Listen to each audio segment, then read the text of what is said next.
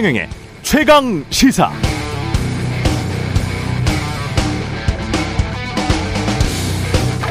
네, 최경련의 최강시사는 오늘이 마지막 방송입니다. 제가 진행하는 것은 마지막 방송이고요. 왜 갑자기라고 생각하시는 분들도 있겠습니다. KBS도 떠날 생각입니다. 논리적으로 설명이 잘 안 될 수도 있습니다. 아, 그들이 정한 스케줄에 따라서 독립적인 공영방송 언론인의 삶의 시간표가 결정되는 것을 원치 않습니다. 사회적으로 공분할 사안에 제대로 공분하지 못하는 퇴행적 언론 상황에도 큰 문제의식을 갖고 있습니다. 그러나 분노를 품으며 살지는 않겠습니다. 분노를 품고 사는 건 힘든 일이죠. 무엇보다 본인의 삶, 제 삶도 망가집니다. 숨이 막혀서 죽지 않기 위해 살기 위해서 나가는 거니까요. 너그럽게 양해해 주시기 바랍니다. 그동안 최경련의 최강시사를 애청해 주신 청취자 여러분 감사드립니다. 네, 안녕하십니까. 10월 27일 세상에 이익이 되는 방송 최경련의 최강시사 출발합니다. 저는 KBS 최경련 기자고요. 최경련의 최강시사 유튜브에서도 실시간 방송합니다. 문자 참여는 짧은 문자 50원, 긴 문자 100원이 드는 샵 9730 콩오플 무료고요. KBS 1라디오 채널 정치경제 사회문화 등 다양한 명품 콘텐츠가 있습니다. 구독과 좋아요, 댓글 많이 부탁드립니다. 오늘 최강시사 뉴스 언박싱 확장판 준비했고요. 박지원, 김재원 국민의힘 최고위원, 김경일 교수와 함께하는 뉴스는십니다. 그리고 12구 이태원 참사 1주기를 맞아 유가족과 변호사 인터뷰 준비했습니다.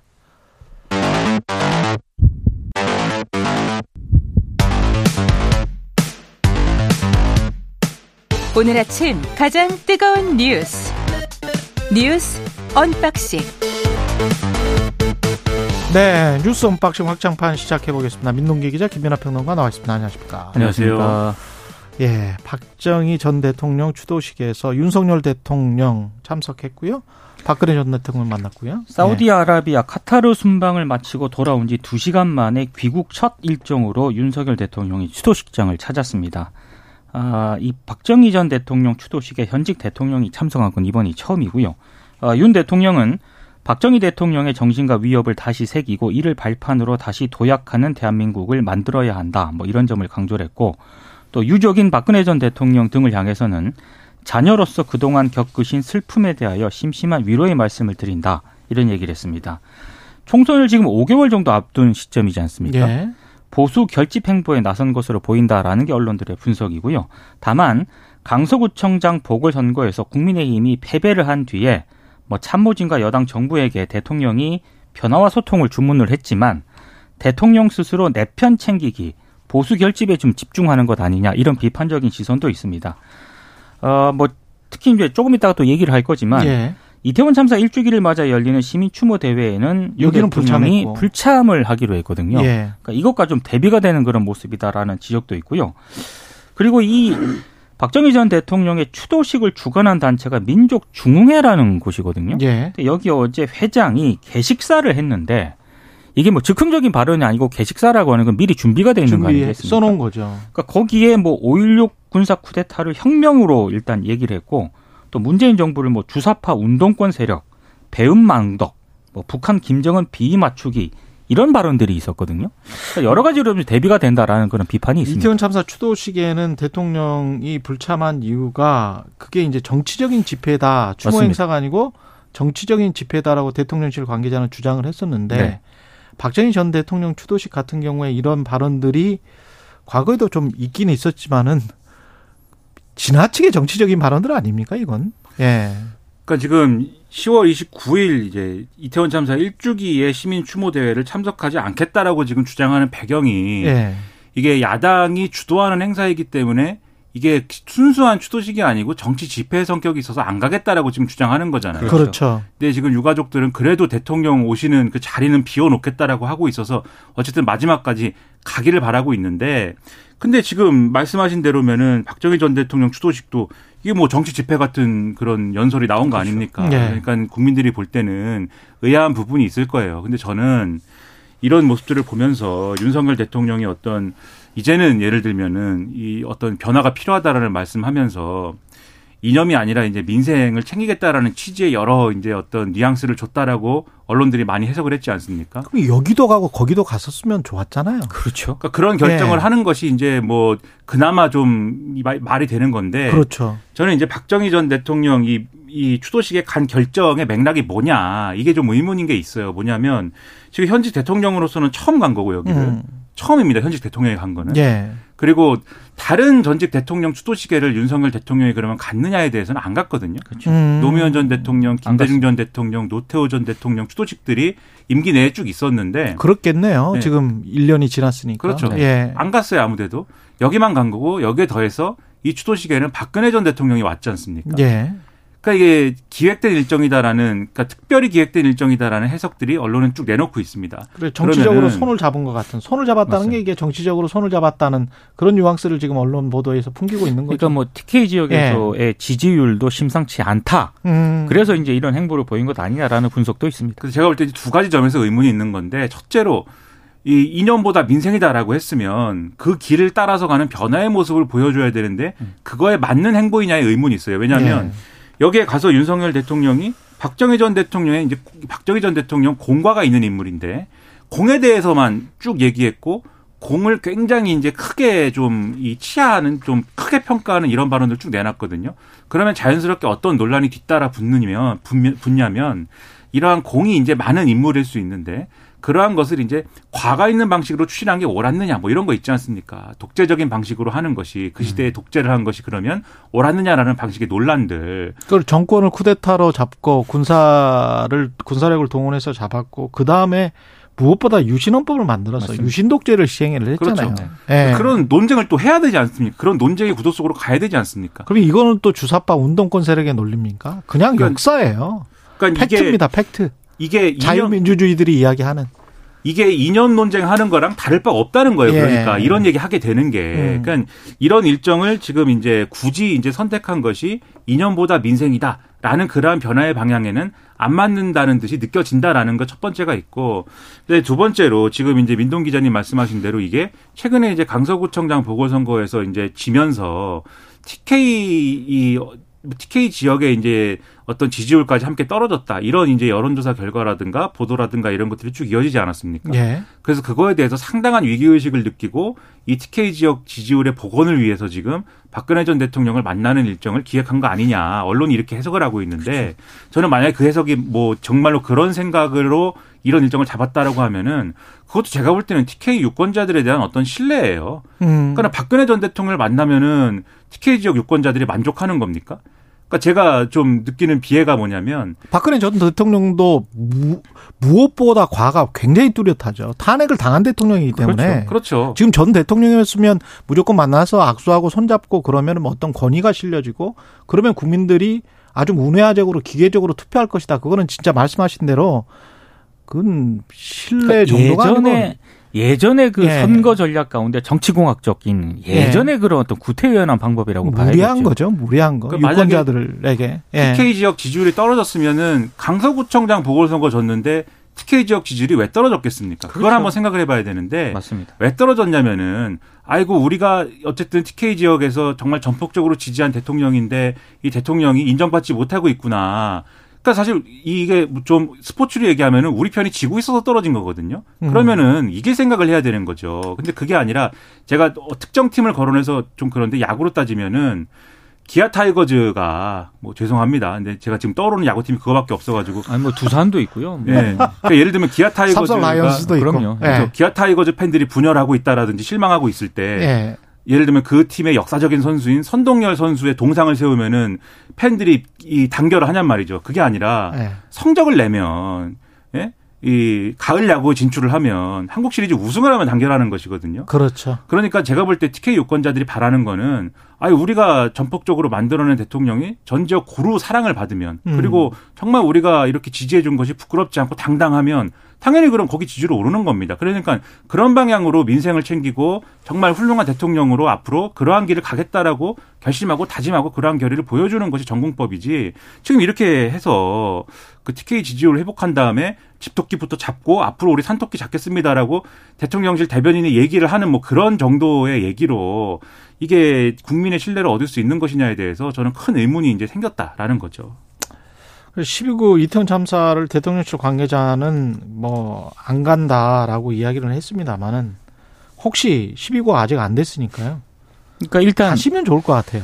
예. 원래는 참석을 검토를 했었다라고 합니다. 예. 근데 앞서도 잠깐 언급을 했지만 민주당이 대대적인 공문을 보내고 음. 야사당 공동 주최 행사로 진행된다는 소식이 전해졌다. 예. 그래서 이건 시민단체의 순수한 추모 행사가 아닌 정치적 집회가 될 수 있는 행사에는 대통령이 참석할 수 없다. 이게 이제 대통령실 관계자의 멘트입니다. 언론을 통해서 이제 보도가 됐는데요. 그렇군요.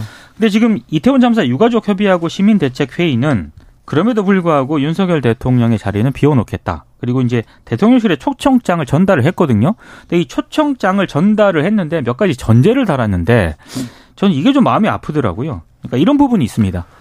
1년이 다 되도록 유가족들을 만난 눈물 한 번 닦아준 적은 없지만 음. 그리고 이태원 참사 진상규명 특별법 제정이 필요하다고 한마디 한 적은 없지만 그래도 국민이 선출한 대통령 어, 윤석열 대통령을 시민 추모대에 초대한다 이런 입장을 밝혔거든요. 예.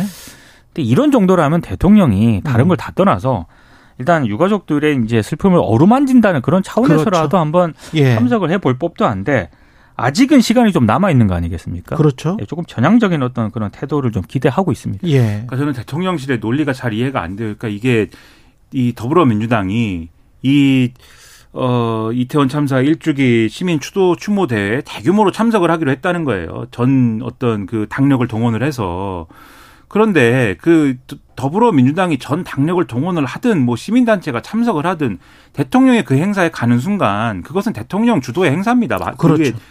이 국민들이 인식하기에 대통령이 가장 빛이 나죠. 그렇죠. 예. 그러면 그런 대통령이 행사에 오히려 가면 오히려 더 빛이 납니다. 그렇죠. 예. 대통령이 이런 거에 무슨 야당이 오니까 나는 안 간다 이렇게 위축될 이유가 전혀 없는 거예요. 그리고 이게 이 유가족들이 얘기하는 것처럼 지난 이 어떤 그 과정을 통해서 이 행안부 장관 문제도 그렇고 어쨌든 이분들의 어떤 배려에 대한 여러 가지 문제도 그렇고 소홀했다라는 비판들이 있어 왔던 거 아니겠습니까? 음. 그런 게 있다라고 하면은 지금 뭔가 대통령실이 그리고 윤석열 정권이 변화가 필요하다. 변화의 모습을 앞으로 보여줄 것이다라고 하는 다짐을 하고 있는 이때에 여기에 전향적으로 참석을 하면은 국민들이 아 그래 윤석열 정권이 정말 변화하려고 하는구나라고 생각하게 되는 계기가 또 되는 거잖아요.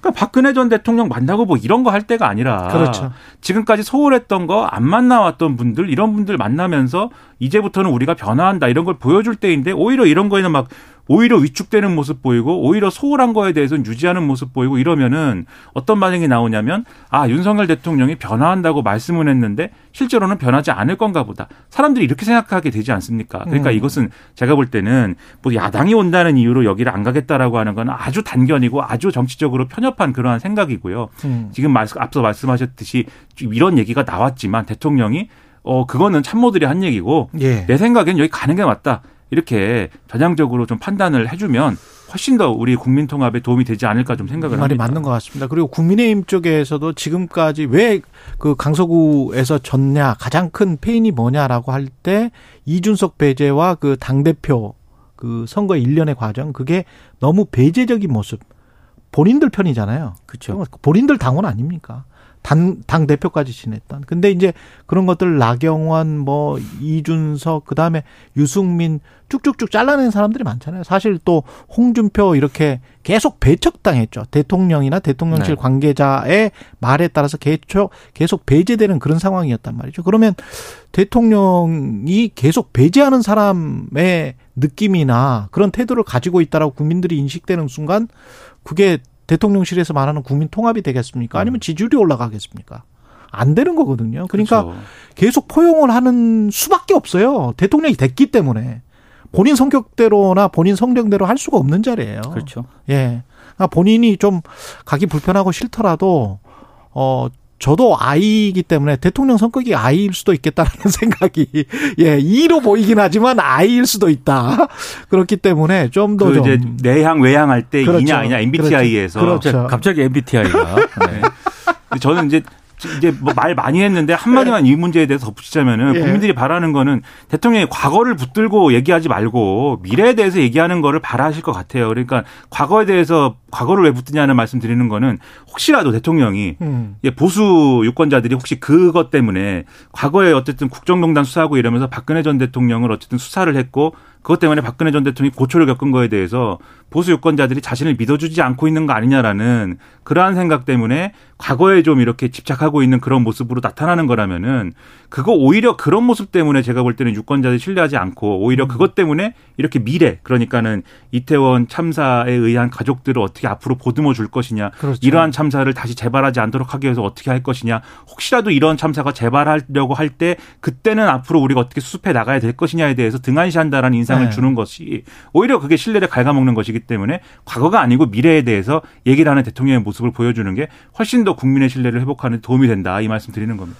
예, 날씨 교통 정보 듣고 다시 뉴스 언박싱 확장판 이어가겠습니다. 네, 8686님 매일 청취한 성남 아파트 경비원인데요. 그동안 수고 많으셨습니다. 늘 기억하겠습니다 해주셨고요. 8172님이 69세 요양 보호 보호사인데요. 어르신들 아침 식사 챙겨 들으면 최강 시사 듣는 게 낙이었는데 아, 멘트 듣고 잠시 몸이 그대로 멈췄답니다. 예, 건강하시고 덕분에 행복했습니다. 말씀해 주셨고요. 5152님이 그동안 잘 들었습니다. 오늘 알퐁수도대의 소설 마지막 수업을 읽- 읽는 기분으로 듣고 있습니다. 건승 빕니다. 라고 말씀하셨습니다. 고맙습니다. 이뇨한, 이뇨한 교수, 예, 혁신위가 구성이 됐는데, 어떻습니까? 면면이? 위, 원장을 포함해서 13명의 예. 혁신위원 인선을 어제 이제 마무리를 했거든요. 그렇죠. 근데 언론들의 평가가 대략적으로 일단 뭐 젊은 어떤 세대들이 많이 좀 들어가긴 했는데 예, 어, 여성도 한 7명 정도 되고 그렇죠. 아, 근데 윤석열 대통령하고 친윤계에 맞서서 쓴소리할 인사가 과연 있느냐 예. 그러니까 혁신이 제대로 되겠느냐에 대한 우려는 계속 나오고 있습니다. 일단 뭐 여성이 7명이 과반이고요. 아마 처음 들어보시는 분들이 굉장히 많습니다. 음. 아, 다만 아, 이 혁신위원 13명, 위원장 포함 13명 가운데 전현직 의원이 3명이거든요. 예, 오신환 서울 광진을 당협위원장, 그리고 김경진 서울 동대문을 당협위원장 검사 출신, 음, 그리고 박성중 의원 예, 이렇게 세 명입니다. 근데 과연 이분들 가지고 당의 쓴소리를 할 수 있느냐? 일단 오신환 위원장 같은 경우에는 서울시 정부 부시장을 지내긴 했습니다만 그랬죠. 오소연계로 분류가 되고 있거든요. 예, 총선 공천 문제가 걸려 있습니다. 음. 그래서 비판적인 의견을 낼 수 있을지는 미지수다 이런 평가가 있고 또 김경진 위원장 같은 경우에는 전직 검사 출신이고 호남 출신이긴 한데 지난 대선 때 윤석열 후보. 예. 캠프 상임 공보 특보단장을 지냈거든요. 예, 방송에서도 굉장히 적극적으로 윤석열 대통령을 지지했습니다. 그렇습니다. 예. 그래서 역시 쓴소리를 낼 수 있을 것인가 여기 의문이 있고 그리고 이제 박성중 의원 같은 경우에는 음. 유일한 현역 의원인데 예. 일단 친윤계로 분류가 되고 있고요. 특히 이제 이 과방위 여당 간사로 활동을 하면서 그렇죠. 뭐 최강지사를 비롯해서 예. 어, KBS가 편파적이다, 공영방송이 편파적이다 이렇게 목소리를 많이 내오지 않았습니까? 예. 그래서 어제 국민의힘 비공개 최고위원회에서조차도 박성중 의원은 좀 바꿔야 한다라는 음. 항의가 나왔다라고 합니다. 그런데 그냥 어, 했어요. 근데 일부 언론 보도를 보면 김기현 대표가 음. 방법이 없다면서 추인을 했다고 합니다. 방법이 없다. 네. 예. 그러니까 김기현 대표 논리는 우리가 요구해서 예를 아. 들면은 그러니까 지도부가 요구해서 박성중 의원을 꼭 혁신에 넣어주세요. 그래가지고 이제 인요한 위원장이 그럽시다 한 거면은 예. 아 우리가 잘못 요구한 것 같습니다. 걷어드리겠습니다. 할 수 있는데 예. 요구도 안 했는데 인요한 위원장이 박성중 의원을 굳이 선택을 했다. 그렇죠. 그러니까 우리가 빼달라고 할 명분도 없다. 이 이년- 얘기예요 지금. 이뇨한 위원장은 왜 뭘 보고 선택했을까요? 굉장히 선택을 이 고집을 했다고 합니다. 근데 박성중 의원이랑은 언젠가는 꼭 한번 언론 자유와 공영 방송, 공정 방송에 관해서 토론을 한번 해보고 싶은데 아 그렇습니다. 예, 자세한 자세한 내용은 그 토론에서 이야기를 좀 했으면 좋겠습니다. 예, 근데 이제 인선에 대해서 말씀드리자면 네. 이세 분이 어쨌든 의원을 지낸 바 있는 분들이거나 의원 현역 의원이기 때문에 많이 음. 이제 집중이 되고 있는데 뭐 여러 분들이 어쨌든 선임이 됐어요. 13명 중에 7명이 여성이고 그다음에 45세 이 중에 45세 미만 청년이 6명이고 하는 분들이 쭉 있는데 이분들이 이제 알려진 분들이 아닙니다. 음. 그렇기 때문에 이분들에 대한 평가는 어렵고 예. 평가할 수 없는 분들이고 음. 다만 이분들 중에 뭐 혹시 압니까? 뭐 이 초야에 묻혀 있는 제갈공명이 있을 것인지, 그러니까는 보수 정치의 어떤 재편이라든가 거듭나는 것에 있어서 정말 소중한 의견을 갖고 있는 분들도 있을 수 있는 지금 거잖아요. 지략이나 아이디어로 되는 상황이에요, 이게. 그게 아니죠. 지략이나 아이디어로 되는 상황이 아닌 것 같은데. 그렇다 하더라도 어쨌든 예. 훌륭한 분이 있을 수 있다는 말씀 드리는 거죠. 그러니까 는 아. 이제 뭐 평가는 요 부분에 대해서는 삼가하고 이 부분들은 앞으로 기대를 해보는데 예. 드러난 부분에 대해서는 지금 기대할 게 없다라는 얘기를 할 수밖에 없는 거예요, 언론도. 그러니까 지금 말씀하신 것처럼 오신한 이 예를 들면 당협위원장의 경우에도 공천 문제 걸려 있는 거고 김경진 이 동대문을 당협위원장의 경우에 지금 경쟁 상대가 누구냐면 허은하 의원입니다. 허은하. 의원이에요. 예. 동대문 우리인가 그렇죠. 거기는. 그렇죠. 예. 그러면은 이게 허은하 의원은 아무래도 지난번에 천하용인 이래가지고 당내 김기현 지도부의 반대파로 찍혀 있는 인물인데. 근데 혁신이가 김경진이야. 그렇죠. 그러면은 거기서 어떤 역할을 해야 되는 거냐. 그 허은하 의원과 같은 스탠스에서 뭐 얘기를 할 것이냐. 아닐 것처럼 생각이 일단 은 되지 않습니까? 그거는 김경진의 양심의 자유에 반하죠. 그러니까 그게 이제 네. 그래서 의문이 그래서 의문 부호가 붙는 것이고 박성준 의원 경우에 지금 말씀하신 것처럼 비공개 최고위에서도 이제 논란이 됐던 인물인데 오늘 중앙일보 중앙일보의 사설에 보면 이렇게 써 있어요. 그러니까 어. 이, 인, 어, 지금 이제 인요한 위원장이 혁신의 동력에 대한 확신을 심어주지 못해서 좀 반대파들이 많이 못 들어간 것도 있는데 그 자리에 대신 어, 매사 강경 일변도여서 혁신의 대상으로 거론되는 인물까지 등장했다. 예. 오만과 독선이라는 여당의 환부를 제대로 드러낼 수 있을지 의문인 인선이다. 이렇게 평가가 되고 있어요. 언론인들에게는 오만하고 독선적으로 비춰진 인물은 박성중 의원입니다. 그러니까 이거는 그분일 수밖에 없는 거잖아요. 예. 지금 이름을 이름 석자를 지칭하진 않았지만 예. 그러면 이런 의문을 이제 제기하게 만든 인선에 대해서는 지금 이제 인요한 위원장이 어떤 설명이라든가 뭔가 이제 뭐 좀 조치가 필요한 것 같아요. 예. 그리고 그런 조치가 좀 어렵다고 하면은 제가 볼 때는 박성중 의원이 우리 우리가 이 자리에서 볼 때는 뭐 강경 일변도고 뭐 그럴 수 있어도 아니 이, 이제까지 나왔던 말들 자체가 자유민주주의에 굉장히 배척되는 말이기 때문에 제가 할 말은 굉장히 많지만 다 따질 수 있어요. 그러니까 예. 그런 인물일 수 있어도 예. 당을 향한 마음은 굉장히 애당심이 강한 인물일 수 있지 않습니까? 애당심이 그러면 아니고 지금 애국심이 필요합니다. 그러니까 제 말, 말씀을 끝까지 들어보시면은 애당심이 강한 인물이라면 스스로 직을 내려놓는 수도 있다. 음. 그 정도의 어떤 결단이 필요한 일이 아니냐. 예. 혁신위를 살려야 될 거 아니냐. 예. 저는 그렇게 말씀드립니다. 근데 이제 천하람 전남 순천갑 당협위원장 혁신위원 제안 받았는데 고사했잖아요. 예. 윤희숙 전 의원도 제안을 받았대요. 근데 역시 이제 고사했다라고 그렇죠. 하거든요. 예. 그러니까 혁신 지금의 혁신위로는 구조상 뭐 최고위도 그대로 있고 공관위도 지금 그대로 있다는 거 아니겠습니까? 그렇죠. 이런 구조상에서는 혁신위가 혁신을 제대로 할 수 없다. 구조적으로 그럴 수밖에 없다라는 입장을 밝히면서 이제 제안을 이제 거부했거든요. 음. 그러니까 지금 또 보면 뭐 이른바 비윤계에는 또 들어가 있지도 않고 그렇죠. 그러다 보니까 이 혁신위가 한계가 뚜렷하다라는 평가가 많습니다. 근데 이제 뭐 워낙 이제 한계가 뚜렷하다는 거는 계속 말씀드렸습니다. 이제 예를 들면 인재 영입이도 꾸린다는 것이고 총선기획단도 사무총장 위주로 꾸린다는 것이고 혁신의 공간이 많지 않다 이 말씀을 계속 드렸는데 다만 이제 그런 부분을 평가하고 싶다는 말씀 드릴게요. 인요한 위원장이 어쨌든 비주류들한테 제안을 한 거지 않습니까? 그리고 비주류들이 뭐 거부를 한 거잖아요. 혁신이 못 믿겠다. 그다음에 어쨌든 김기현 지도부가 물러나는 게 우선이다. 이 명분을 갖고 거부를 한 건데 그래서 천하람 위원장도 그 점은 얘기를 해요. 어쨌든 제안을 해준 거는 어쨌든 노력으로 평가를 하고 싶다. 그래서 그런 제안을 한 거 정도는 이제 평가를 하는데 그러면 그 제안을 하는 어떤 그러한 마음, 의기, 용기 내지는 그러한 방향 이걸 유지할 수 있어야 되는 거 아닙니까? 혁신이가. 예, 그렇죠. 그걸 유지할 수 있는 방향으로 노력을 하려면 지금 이 인선으로는 부족하다라는 지적을 새겨야 된다 이 말씀 드리는 겁니다. 예. 그리고 검찰이 대장동 수사 무마 보도를 한 전현직 기자를 지금 압수수색을 했는데 뭔가 방향이 다 그쪽으로 쏠리네요.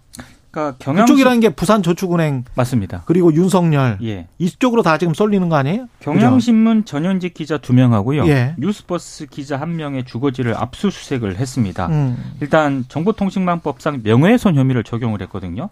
이 경향신문하고 뉴스버스가 보도한 내용은 대략 이런 겁니다. 2011년 대검 중앙수사부가 부산저축은행 브로커인 조우영 씨 있지 않습니까? 예. 이 조우영 씨의 알선 수재 혐의를 제대로 수사하지 않았다.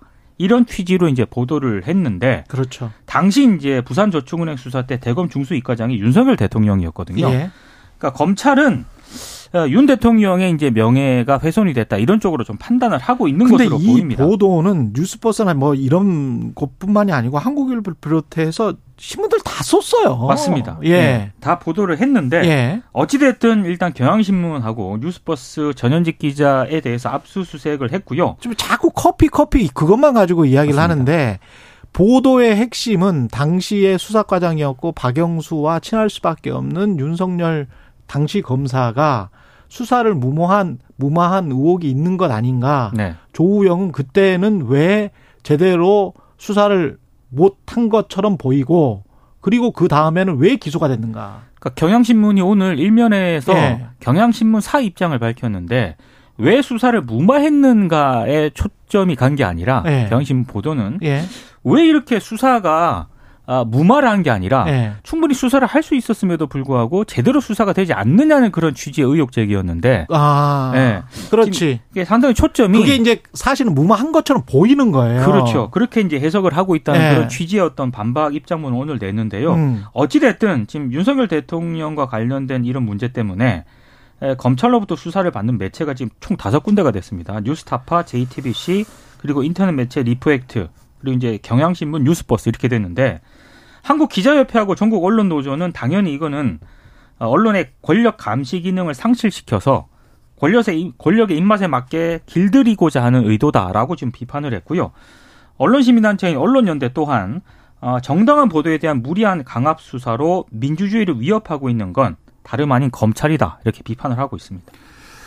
그러니까 이게 상당히 이제 좀 의문인데 이 배경이나 이런 것들이 의문인데 이게 혹시 12월에 어떤 특검이나 이런 것들이 진행될 때의 차단용이 아닌가 의심스러울 수 있습니다. 근데 지금 예. 우리가 이제 검찰의 이제 수사 내용이나 이런 것들을 지금 모르는 상태이기 그렇죠. 때문에 음. 여기서 이제 그 내용에 대해서 뭐 함부로 얘기하기는 어렵습니다. 그걸 전제하고 이제 말씀을 드리지만 지금 핵심은 어쨌든 지금까지 나온 이제 뭐 논쟁, 그 쟁점들의 핵심은 뭐냐면 이 언론사들이 보도를 할 때 그러니까 지금 말씀하신 부산저축은행 그 수사 당시에 조영 씨 관련된 수사가 뭐 어떻게 됐던 거냐라는 어떤 그런 이제 이 보도를 할 때 쟁점이 그러니까는 이 조호영 씨에 대한 수사가 잘못된 점이 하나도 없는데 이제 그런 것들을 어, 언론사가 다 알면서 하나도 잘못된 게 없다는 걸 알면서 의도적으로. 그렇죠. 의도적으로 의도적으로 윤석열, 윤석열 당시 후보를. 그렇죠. 당시 후보의 어떤 나쁜 어떤 이미지를 심기 위해서 아주 그 악의적으로 그러한 보도를 한 것이냐 아니면은 그 시점에는 그럴 만한 그런 의, 의혹을 제기할 만한 사정과 그 다음에 나름대로의 취재 근거가 있음에도 그러한 보도를 한 것에 불과한데 지금 윤석열 당시 후보가 대통령이 됐다는 이유만으로 검찰이 권력에 아부하느라고 이런 수사를 하는 것이냐 이런 쟁점들이거든요 지금 그렇죠. 그래서 이제 어느 쪽이 맞느냐는 제가 볼 때는 이거는 거의 제가 볼 때는 기소 단계 또는 뭐 재판 초입 단계에 거의 판가름 날 일이다 이렇게 보여요.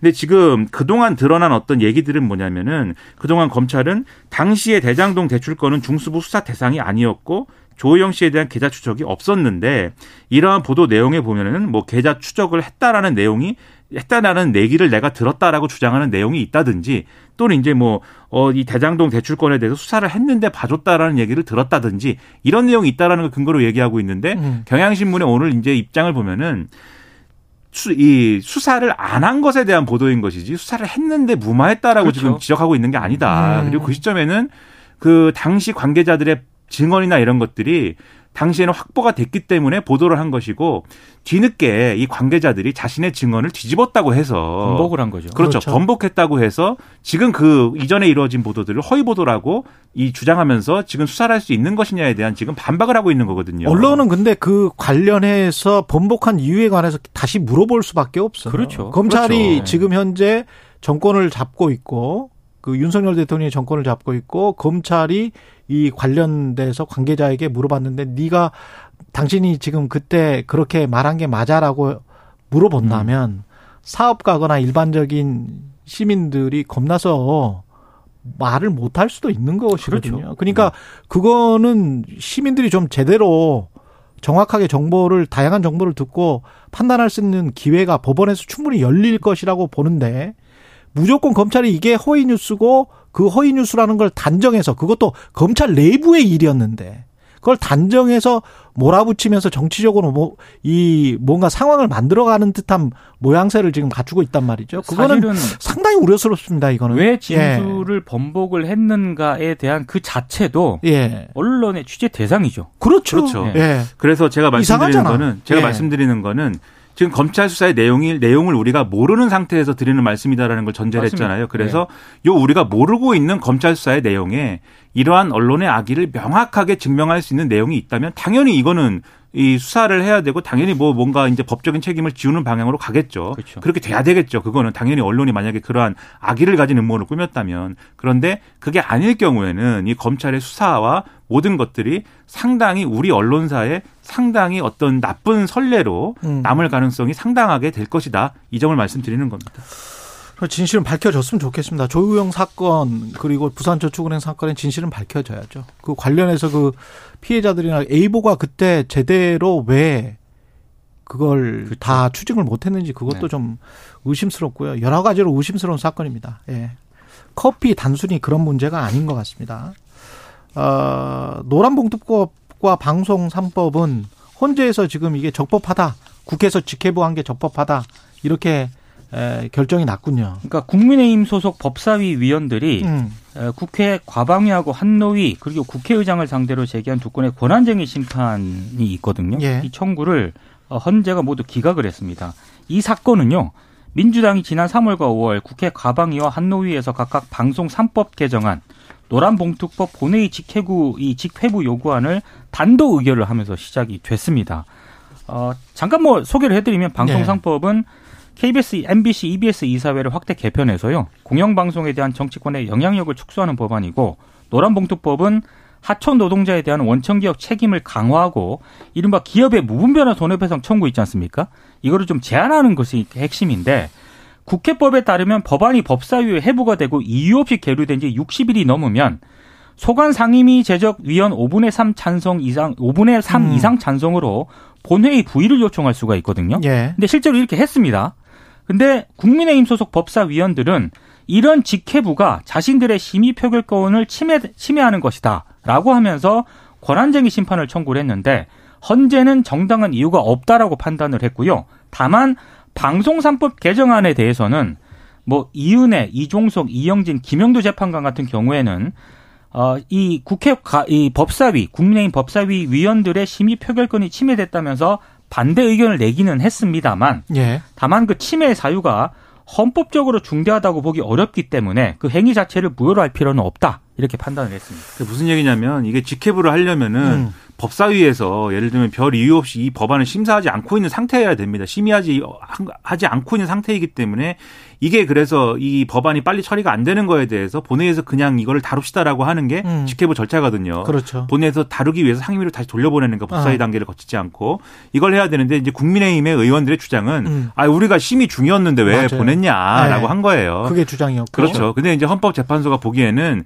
뭐 그렇게 주장할 건 아니다. 그렇게 음. 주장할 건 아니고 그리고 국회에서 어쨌든 그 명확하게 이 어떤 절차적인 위배를 한 것이 아니고 이제 직회부를 한 거에 대해서는 헌법재판소가 뭐 와요가해부할 일은 아니기 때문에 네. 그래서 기각한다. 즉 이런 절차적 문제에 대해서 판단을 한 것이고 실제로 법안 내용이라든가 뭐 이것에 대해서 판단한 건 이제 아니니까 맞습니다. 법안 내용에 대해서는 입법부가 판단을 하시고 늘 이제 좀 아쉬운 거는 특히 이제 방송 3법 개정안 이런 거는 뭐 민주당 정권 잡았을 때도 항상 이런 요구는 있었는데 다 지나고 나서 이걸 직회부하고 좀 이런 예를 들면 어쨌든 직회부라는 방식이 절차적인 어떤 뭐 절차적으로 가능한 것이기는 하지만 정치적으로는 무리한 방식인 거잖아요. 어쨌든 간에 음. 뭐든지 뭐 합의해서 처리하면 좋은 건데 근데 항상 왜 지나고 나서 언제나 이렇게 무리한 방식으로 하고 이러한 것을 대통령이 지금 또 거부권 행사나 이런 것들을 예고하고 있는 거 아니겠습니까? 그렇죠. 뭐 항상 그런 방식으로 해서 공중에 다 날리게 만드는지는 잘 모르겠습니다. 왜 항상 음. 이런 식으로 되는 맞습니다. 것이냐. 방송법 개정안에 대해서는 음. 민주당도 그렇게 할 말은 없습니다. 그리고 정권이 바뀌면 맨날 뭐 낙하산 얘기하고 낙하산 사장 얘기하고 장학 얘기하고 왜 항상 그러는지